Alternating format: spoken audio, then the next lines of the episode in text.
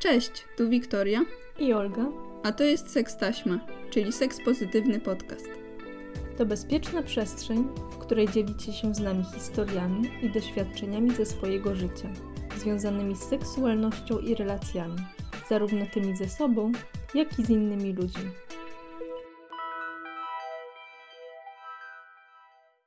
Rozmowa, której za chwilę wysłuchacie, prezentuje poglądy i doświadczenia jednej konkretnej osoby. Miłego słuchania bez oceniania. W dzisiejszym odcinku Biały kanon piękna. Jak wpływa na postrzeganie ciała osób czarnych? Dlaczego czarne osoby często czują presję na prostowanie włosów? Czy zdrada może nie mieć charakteru seksualnego? Czy w tańcu ludowym jest miejsce na inność? Posłuchajcie. Dzisiaj rozmawiamy z Bellą. Bella ma 24 lata, jest tiktokerką i działa aktywistycznie. Jest psią mamą, od 20 lat tańczy taniec ludowy. Cześć. Hejka. Jak szybko Twoje otoczenie dało Ci znać, że jesteś inna niż większość dzieci? Takie pierwsze świadome jakieś spotkania z um, dziećmi, które może traktowały mnie inaczej, to myślę, że to była podstawówka, te pierwsze lata podstawówki bo nawet jeżeli coś działo się w przedszkolu czy w żłobku, do którego chodziłam, a na 100% się działo, to zwyczajnie tego nie pamiętam albo tego nie analizowałam w ten sposób, więc myślę, że to była podstawówka. Może jeszcze powiedz naszym osobom słuchającym, na czym ta inność Twoja polegała. A, jestem super piękna. jestem w połowie Nigeryjką, więc jestem czarną Polką. I to była ta inność, która e, jak się wychowywałam, była bardzo innością w Polsce. A czy pamiętasz jakiś taki pierwszy komentarz, który rzeczywiście cię tak uderzył, tak dogłębnie poruszył, że, że właśnie poczułaś się niedopasowana? Pamiętam, jak szłam do podstawówki, to moja mama musiała mnie uczyć, co potencjalnie odpowiedzieć e, osobom, które mogły mnie zaatakować. No i jakoś słownie, wiadomo. No i to już wtedy było coś dziwnego, bo czemu ja bym się miała uczyć czegoś takiego, to jest dziwne. I później, kiedy ta sytuacja rzeczywiście się wydarzyła, ja totalnie nie wiedziałam, co mam zrobić, ale wtedy już miałam jakichś znajomych i oni zareagowali, to było fajne. A jak wyglądało na kolejnych etapach edukacji? Jak ludzie na ciebie reagowali? Czy łatwo nawiązywałaś przyjaźnie? Czy jestem dość otwartą osobą, więc e, pod tym względem to nigdy nie był dla mnie problem. Najwięcej takich sytuacji chyba miałam w okresie podstawówki, bo podstawówka to jest też bardzo duży przedział wiekowy, nawet ta nasza podstawówka, czyli 1,6. Więc jak byłam w pierwszej klasie, to chodziłam z dużymi dziećmi do szkoły, więc te duże dzieci tam nie miały powiedzmy skrupułów, a później byliśmy mniej więcej cały czas w tym samym wieku. E, więc w gimnazjum z takich sytuacji face to face w szkole miałam, no, nie wiem, ze dwie może ale takie no mało przyjemne. I później jak poszłam do technikum, to było technikum mechaniczne, więc przekrój osób w technikum mechanicznym również był różny, no to tam y, na pierwszym roku y, też miałam kilka takich nieprzyjemnych sytuacji. Y, jakiś chłopak notorycznie się mnie pytał, czy chcę zjeść banany, czy coś takiego. A na przykład ze strony dziewczyn też się zdarzały takie komentarze? Jakieś takie prześmiewcze? W gimnazjum jakaś dziewczyna mi powiedziała coś negatywnego, już nie pamiętam co to było, ale pamiętam, że się popłakałam wtedy, ja nie byłam osobą, która płakała w szkole, więc to, to było mało przyjemne uczucie, ale dziewczyny raczej mówiły rzeczy, które mm, myślały, że będą miłe. Na zasadzie na przykład, to jest autentyczny komentarz, jak usłyszałam, że ale masz fajne wary, obciągary, albo coś takiego, takie wiecie, cool. Albo y, mówiły coś o opaleniźnie i tak dalej, tego typu rzeczy, więc raczej chciały być miłe, co nie zawsze przekładało się na jakieś pozytywne komentarze, bo były po prostu nieświadome na przykład, nie? To może zanim przejdziemy do dalszych pytań, to zróbmy taki disclaimer a propos słownictwa, jakiego będziemy używać tutaj w podcaście, jakiego w ogóle powinno się używać i też słów, jakich nie powinno się używać w kontekście osób czarnych czy osób mixed race. Oddaję Ci głos. Dobra, więc e, jak dla mnie najbardziej neutralnym sformułowaniem jest czarny Polak, czarna Polka więc zazwyczaj używam tego, y, tego zwrotu, bez względu czy ktoś jest y, full black, czyli 100% czarny, czy jest pół na pół, czy w jakimś innym zestawieniu, ale jeżeli identyfikuje się jako czarna osoba, to dla mnie jest po prostu czarnym Polakiem, czarną Polką.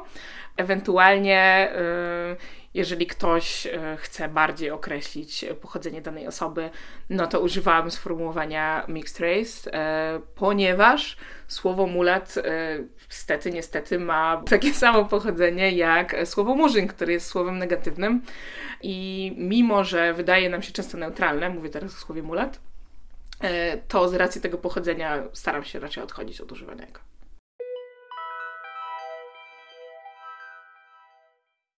Porozmawiajmy chwilę o białym kanonie wyglądu piękna.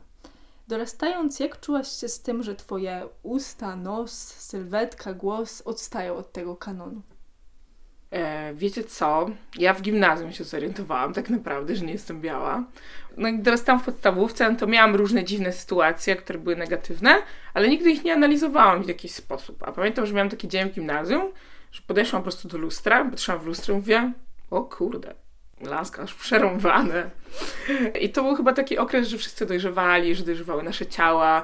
Yy, nie wiem, chłopcy zaczynali się interesować dziewczynkami, czy ktokolwiek się zaczynał interesować kimkolwiek wtedy miałam takie mocne poczucie, że kurczę, ja chyba nie chcę tak wyglądać, żyjąc w takiej rzeczywistości, bo nie miałam za bardzo reprezentacji, która mogłaby pokazać mi, że ty też jesteś piękną osobą.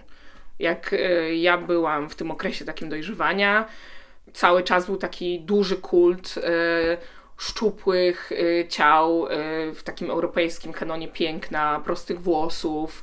I ja zupełnie nie miałam żadnej z tych cech. Nie miałam prostego nosa, nie miałam prostych włosów, ani długich, prostych włosów, jakby totalnie nic. Więc ten proces akceptacji tego, jak wyglądam, tak naprawdę myślę, że skończył się dopiero, nie wiem, dwa lata temu. Mhm. I te cechy, które cię odróżniają, to tak bardziej je celebrujesz, mam wrażenie. Tak, zdecydowanie, ale no to nie było proste, żeby przeanalizować sobie w głowie, jeżeli cały czas dorasta się e, w zupełnie innym środowisku ludzi, którzy wyglądają kompletnie inaczej, e, którzy nie celebrują tego, że ty wyglądasz również pięknie, mimo że wyglądasz inaczej. E, więc to był proces, ale teraz bardzo się lubię. A jeszcze wspomniałaś wcześniej trochę o reprezentacji właśnie osób czarnych, osób mixed race. I w sumie pisałyśmy o tym trochę na Instagramie, co właśnie mnie trochę zaskoczyło, bo mówiłaś o tym, że no jakaś reprezentacja osób czarnych to w filmach na przykład amerykańskich była, ale właśnie, że zwróciłaś uwagę, że nie ma tam osób mixed race. No i myślę sobie, że warto było, żebyś trochę tutaj o tym pomówiła i jak ty to odczuwałaś jako dziecko, jako nastolatka. Ja jako dziecko myślałam wtedy przede wszystkim o kreskówkach, no bo albo większość kreskówek, jakie oglądałam, to e, jeżeli były już tam postacie jako ludzie, to albo były te osoby białe, albo była to jakaś kreskówka ze Stanów, powiedzmy była jedna jakaś czarna dziewczynka, czy jakiś czarny chłopiec. E, I ja czułam, że w jakiś sposób to jest moja reprezentacja, jednakże przez to, że wychowałam się w Polsce i no jednak jeden z moich rodziców jest biały, a drugi jest czarny, to w dalszym ciągu nie mogłam jeden do jednego czuć się jakby tą postacią. Nie czułam, że jestem taka sama. Ale widzisz taki pozytywny trend, właśnie takie zmiany w sferze publicznej, właśnie w filmach, że uważasz, że to rzeczywiście jest taka realna zmiana e, reprezentacji, czy to bardziej jest na zasadzie marketingu i takich, nie wiem, sztucznych zabiegów? No i nie mamy pojęcia tak naprawdę, co motywuje jakby wytwórnie filmowe do podejmowania takich kroków, ale uważam, że liczy się efekt i fakt, że E, rzeczywiście jest coraz większa reprezentacja zarówno e, gdzieś tam na billboardach, reklamach, filmach, serialach itd., tak to e, jest to dobre bez względu na to, czy pobudki tych firm są czysto komercyjne, czy ideologiczne. Jeszcze wracając na chwilę mm, do Twoich włosów, czy zdarzały Ci się takie sytuacje, że ludzie bez Twojej zgody chcieli na przykład dotknąć Twojej głowy albo skóry? Włosów tak, to się dość często zdarza. Czasami dzieje się tak, że ktoś mnie o to zapyta i to jest miłe, ale w dalszym ciągu dziwne. No ale zdarza się też tak, że rzeczywiście ludzie bez pytania to robią, chociaż jednak w coraz mniejszym stopniu, bo wydaje mi się, że ogólnie jako społeczeństwo jesteśmy coraz bardziej wychowani, powiedzmy, więc staramy się nie naruszać tutaj prywatności w jakikolwiek sposób. Jeżeli też chcesz podzielić się swoją historią, napisz na sekstasma1 małpa gmail.com Dla Twojego komfortu możemy nagrać wywiad anonimowo z opcją modyfikacji głosu. Po więcej informacji zapraszamy na naszego Instagrama. To cofnijmy się teraz trochę do przyszłości i opowiedz, jakie masz wspomnienia co do swoich pierwszych związków, relacji miłosno-seksualnych. Mi się wydawało zawsze, że ja strasznie późno zaczynam te wszystkie jakieś e, kontakty seksualne z kimkolwiek, ale jak teraz na to patrzę z perspektywy czasu, to, to nie było wcale tak późno. E, więc może taka presja społeczna, która dziwnie istniała, e, wywierała na mnie dość duży wpływ i to myślę, że to jest negatywne jednak dla młodzieży. Także mi się bardzo spieszyło w pewnym momencie. Nie żałuję raczej żadnej mojej decyzji, no bo e, raczej wszystkie takie pierwsze kontakty wspominam dość pozytywnie. A jak mówisz wcześniej, to jaki wiek masz na myśli? To chyba pierwszy raz ktoś mnie pocałował, jak miałam 16 lat. No i to już tam w gronie moich znajomych było teoretycznie późno, ale jak sobie teraz to pomyślę, kiedy mam 24 lata, to to wcale nie jest późno. Więc jeżeli słucha mnie ktoś, kto ma 16 lat, to spokojnie, nie spiesz. A jak wspominasz swój pierwszy związek? Powiedzmy, że mam taką pierwszą relację, którą liczyła jakąkolwiek relację. Pozytywnie, cały czas mam kontakt z tą osobą. Nie była to najzdrowsza relacja, tak jak sobie myślę z czasem, że jednak bardzo dużo rzeczy tam było pogmatwanych, e, ale byliśmy nastolatkami, więc nie wiem, czego innego można było oczekiwać. Myślę, że wszystkie takie pierwsze relacje są trudne. A co byś powiedziała, że zmieniło się z kolejnymi osobami, z kolejnymi związkami? Czego się nauczyłaś po tym pierwszym, na przykład, co zrobiłaś inaczej? Kiedyś wystarczyło mi, że ta osoba jest atrakcyjna, powiedzmy, wizualnie. No a teraz jednak patrzę na to bardziej przyszłościowo, więc sam fakt, że ktoś mi się podoba, nie sprawi, że wejdę z nim w jakąkolwiek głębszą relację. To może pomówmy o tym, czego teraz szukasz w związku, jakie wartości są dla ciebie ważne stabilności. Szukam kogoś, kto byłby dla mnie wsparciem jakimś psychicznym, kogoś, kto e, miałby przede wszystkim podobne poglądy do moich, bo nie wyobrażam sobie spotykać się z kimś, kto mm, no, jest po zupełnie drugiej stronie barykady. Szukam kogoś, kto może miałby podobne pasje jak ja, kto przede wszystkim, o, teraz się przypomniało, co jest dla mnie ważniejsze dla mnie najważniejsze zawsze w relacjach było to, że ktoś był zabawny.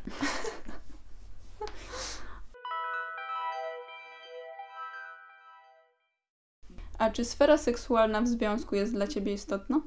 E, tak, bo jednak buduje, według mnie buduje się e, przez seks jakąś bliskość z tą osobą, no i jego brak, e, bądź jakiś brak satysfakcji z niego, e, myślę, że może dużo zepsuć to powiedzmy może sobie trochę o tak zwanej grze wstępnej. Co ty w ogóle rozumiesz przez tak zwaną grę wstępną? No bo wiadomo, seks jest dobry taki, jaki jest, a nie, że to jedno jest prawdziwe seks, a drugie nie. No ale z braku lepszych określeń w języku polskim, to użyjmy tego słowa. W ogóle właśnie, jak ty rozumiesz tą grę wstępną? Czy ona jest dla ciebie ważna? Mm, co jest dla ciebie w niej ważne? E, myślę, że jako kobieta, czyli jako e, osoba, która jednak potrzebuje jakiegoś wstępu do jakiejkolwiek aktywności seksualnej, e, to gra wstępna jest dla mnie super ważna. Nie wiem, jak można ją pominąć w ogóle. I grę wstępną dla mnie można zacząć jeszcze dużo, dużo przed seksem, jakimś sextingiem chociażby, jakąś wymianą fantazji i, i tak dalej pocałunkami. Jak już y, mówimy o samych jakichś czynnościach seksualnych, to to dla mnie już raczej jest seks niż gra wstępna. Powiedz nam, co ty sądzisz o seksie podczas okresu? Czy jesteś na tak, czy na nie? I jak do tego podchodzisz? Jest super.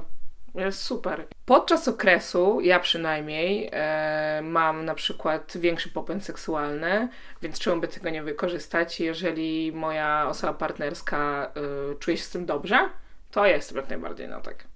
I nigdy to nie było dla ciebie problemem, czy raczej się uczyłaś tego, że to też może być w porządku? Nie, nigdy to nie było dla mnie problemem. Jedyne co, to była taka rozmowa, bo w mojej głowie ewentualnie mogło to nie pasować drugiej osobie, więc to zawsze była taka rozmowa w stylu no co uważasz? A, dla mnie okej. Okay. No to okej. Okay. No i tyle. To może teraz trochę o orgazmie. Jak ty opisałabyś orgazm? Jak ty go odczuwasz? Czy on jest dla ciebie ważny w samym seksie? Czy może ważniejszy jest sam akt, a nie orgazm? Czy są takie i takie dni albo noce? Dla mnie i to, i to jest ważne, bo uważam, że dobry seks może być i bez orgazmu.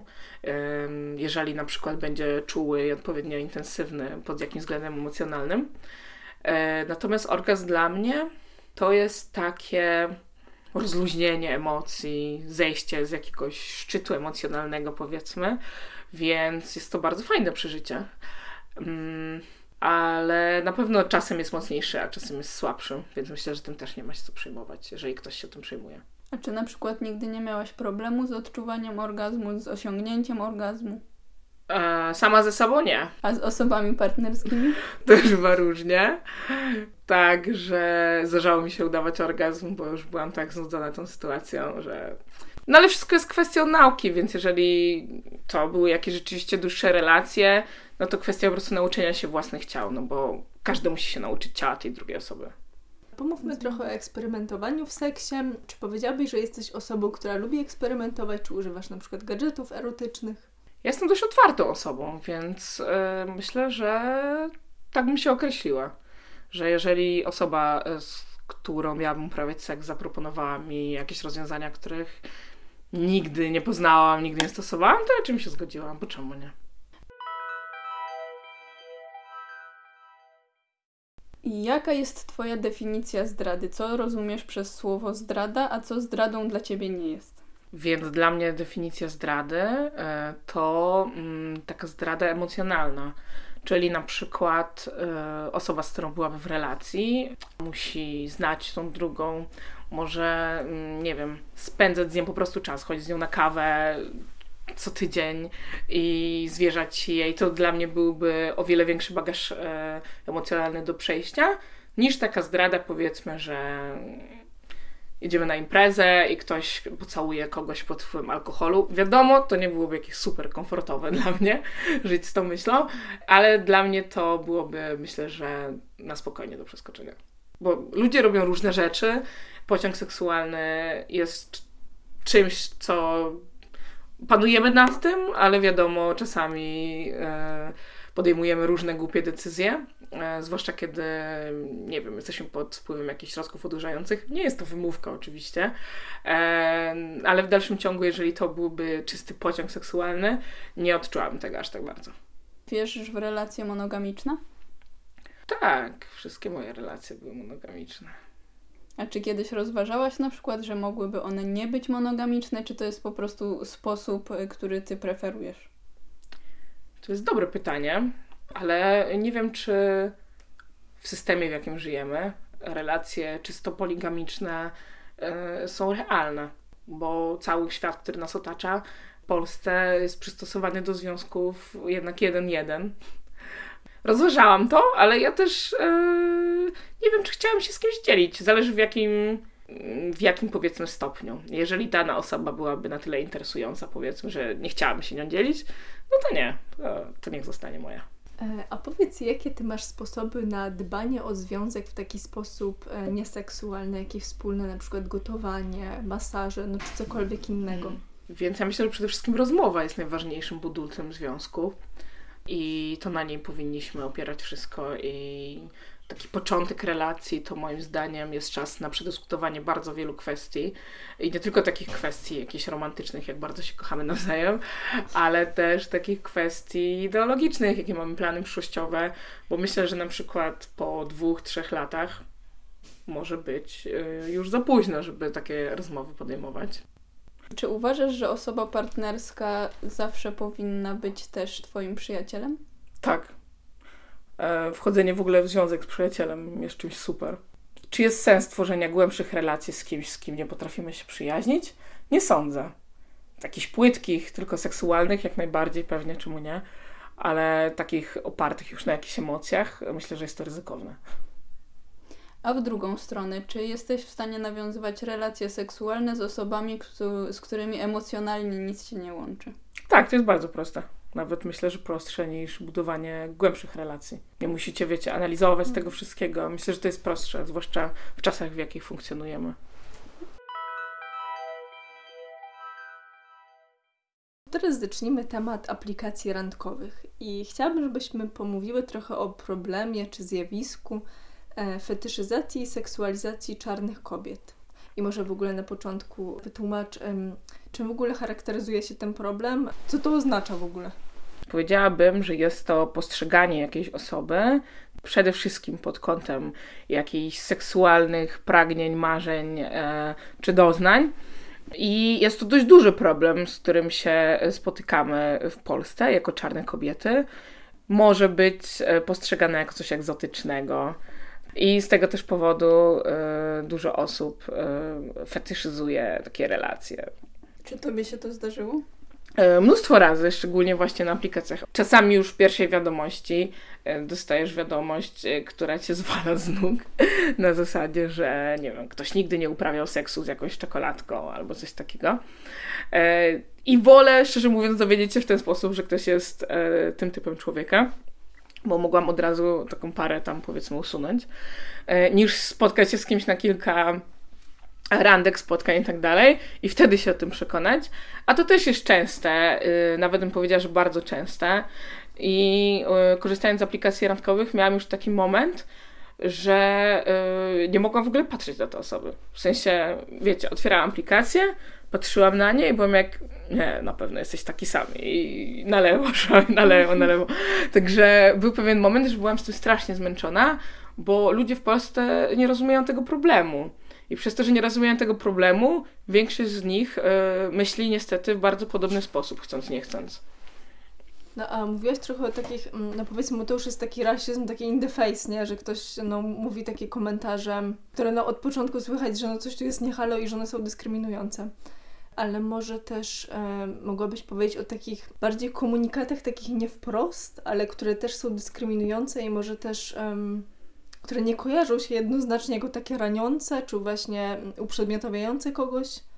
Na pewno tekstem, który może być w podobie jakiegoś e, rasizmu, nie takiego wprost, tylko jakiegoś podświadomego, to y, są jakieś przytyki do wyglądu, na które nie mamy wpływu, jak na przykład właśnie do włosów, o których rozmawialiśmy na samym początku, czyli jakieś sugestie, y, że proste włosy są takie piękne i byłoby super, jakbyś zaczęła prostać te włosy, bo w prostych to wygląda przepięknie. Co jest y, mało pozytywnym komentarzem, nawet jeżeli jako miła osoba uważasz, że no super, ta twarz twoja wygląda w tych prostych włosach, no lepiej się nie da, to y, abstrakcyjne jest on sugerowanie komuś, że włosy, z którymi się urodził, nie są tak samo piękne y, jak te proste, które tak idealizuje no przez taką presję społeczną, to co ja na przykład zauważyłam, to to, że mm, nieliczna ilość e, czarnych kobiet, jak idzie do ślubu,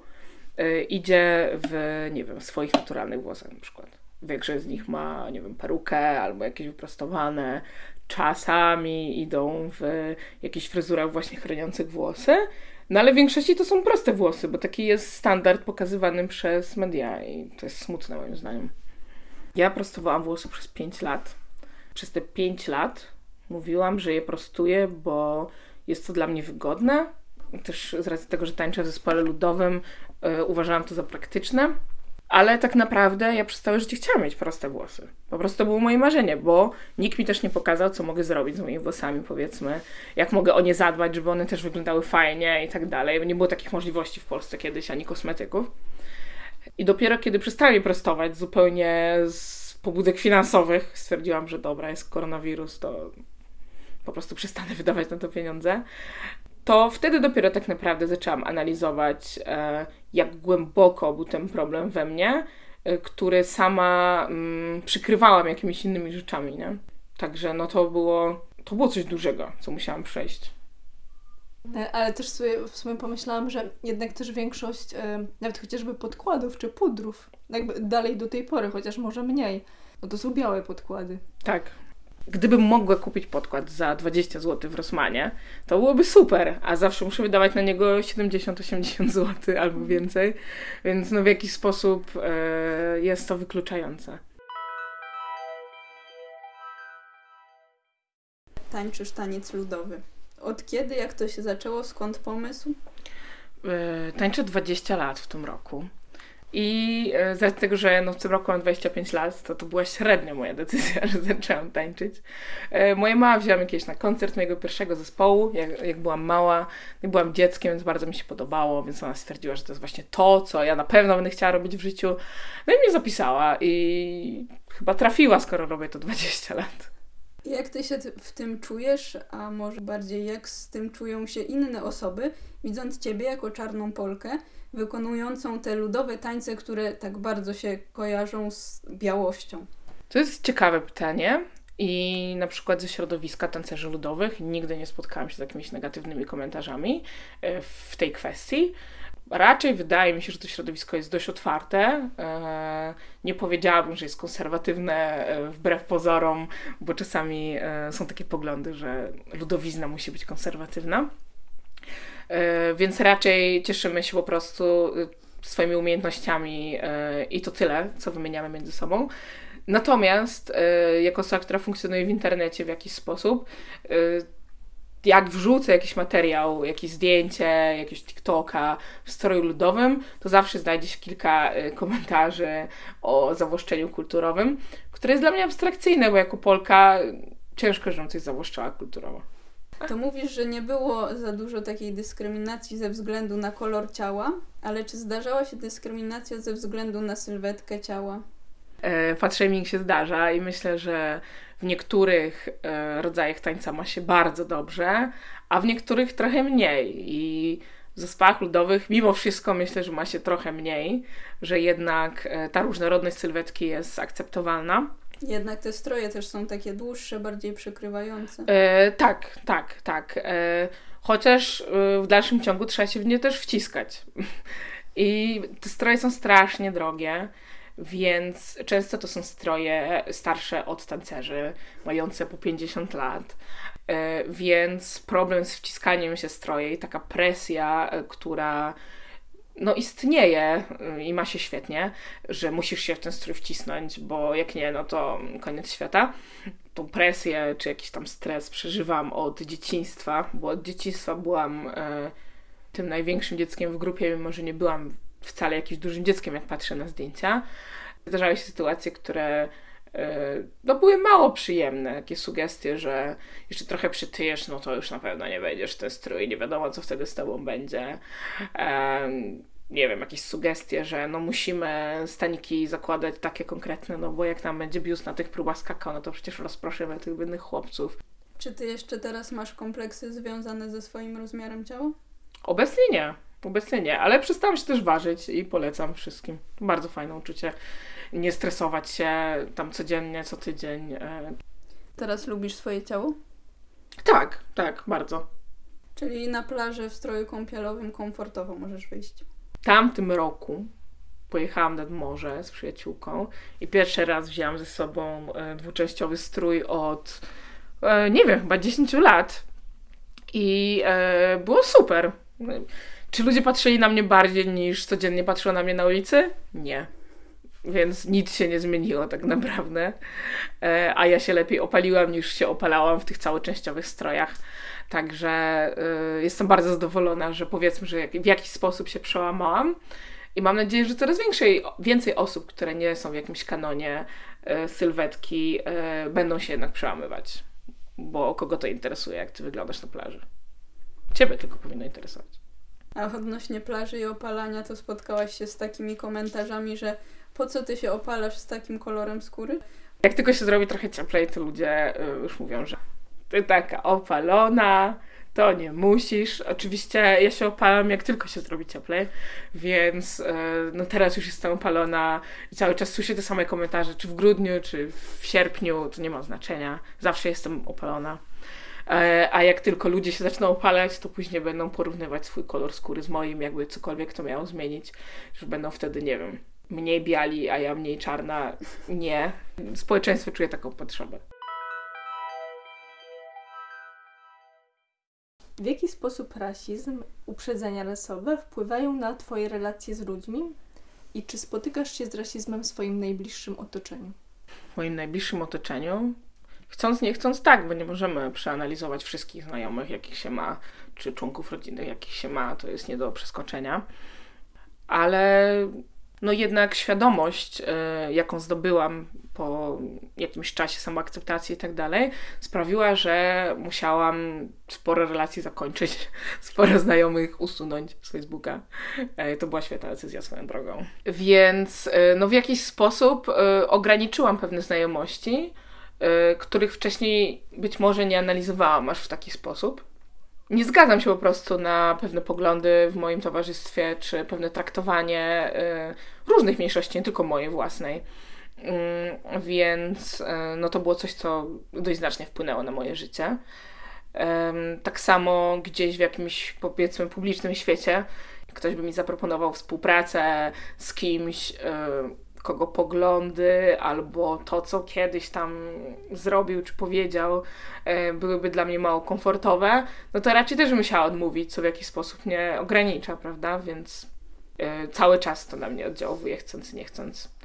No i też dużo takich rzeczy mimo wszystko jest, yy, owszem, w społeczeństwie, ale też podświadomie przez to, że jest społeczeństwo, jest też we mnie. Na przykład, nie wiem, szłam na rozmowę o pracy jakiś czas temu, kiedy zmieniałam pracę i yy, nie miałam już prostych włosów i mnie to bardzo stresowało, że idę w, chyba wtedy miałam warkoczyki, że idę w takiej fryzurze na rozmowie o pracę. Albo takie małe rzeczy, jak na przykład... Yy, ktoś e, z niebiałych osób coś zrobi w mojej okolicy. I to mnie zupełnie teoretycznie nie dotyczy, ale ja już wiem, że wyjście z domu będzie no, nieprzyjemnym spotkaniem. Um, albo nie wiem, coś zrobi w internecie, no to już w ogóle, to wtedy cała Polska wie, to wtedy nie, nie wychodzę z tego. To wtedy jest różnie.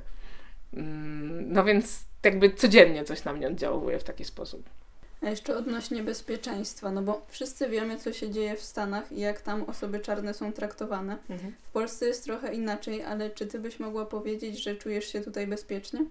Dlatego, że jestem kobietą, to nie czuję, że ktoś by mnie pobił. Jedyne, co mnie spotyka, no to mm, jakieś mm, odzywki na ulicy negatywne. Nie jest to komfortowe, ale jeżeli żyje się z tym przez 24 lata, to nie jest to też jakieś nie wiadomo jak duże wydarzenie w moim życiu, kiedy to się dzieje. Czy zdarzało ci się, że ludzie zaczynali mówić do ciebie po angielsku albo mówili, że bardzo ładnie mówisz po polsku? Ojejku, tak. Cały czas ludzie to robią. E, jak robią to gdzieś na ulicy, e, no to palicho jakby okej, okay. takie jest życie, rozumiem. Ale raczej to drugie pytanie jest męczące, a raczej stwierdzenie, że super, nauczyłam się mówić po polsku. To jest mój ojczysty język, e, a ludzie cały czas dają mi takie uwagi. Kiedyś przez półtorej roku pracowałam w supermarkecie i tam notorycznie ktoś mnie chwalił za mój super polski. Jakbyś mogła cofnąć się w czasie, co chciałabyś przekazać młodszej sobie? Młodszej sobie chciałabym powiedzieć, że jesteś piękna i że nie powinna się przejmować e, otoczeniem, tym jak e, kształtuje mm, Twoje jakieś mm, postrzeganie siebie, bo zupełnie się to nie przekłada na to, jak faktycznie wyglądasz. I za jakiś czas e, będziesz patrzyła na zdjęcia e, z tego okresu, w którym jesteś, powiesz: Wow, byś naprawdę ładnym dzieckiem. A jaki masz przekaz albo jakąś taką mądrość płynącą ze swojej historii, którą chciałabyś przekazać naszym osobom słuchającym? Myślę, że życie jest za krótkie, żeby się ograniczać przez y, to, co nas otacza, przez nasze otoczenie. Powinniśmy robić rzeczy, na jakie mamy ochotę, ubierać to, na co mamy ochotę i wyrażać siebie w taki sposób, na jaki mamy ochotę. I nie powinniśmy zastanawiać się, czy wypada nam tak robić, co pomyśli społeczeństwo, E, czy wypada nam mówić o jakichś swoich poglądach. Nie, jeżeli to są Twoje poglądy i jeżeli nie uważasz, że są atakujące kogoś, wyrażaj je. Jeżeli jesteś homofobem, rasistą, to ich nie mów po prostu. Dziękujemy Ci bardzo za rozmowę. A, ja też. Było super. Dzięki. Dziękujemy Wam za wysłuchanie dzisiejszej rozmowy. Zachęcamy do obserwowania sekstaśmy na Spotify i Instagramie. Do usłyszenia.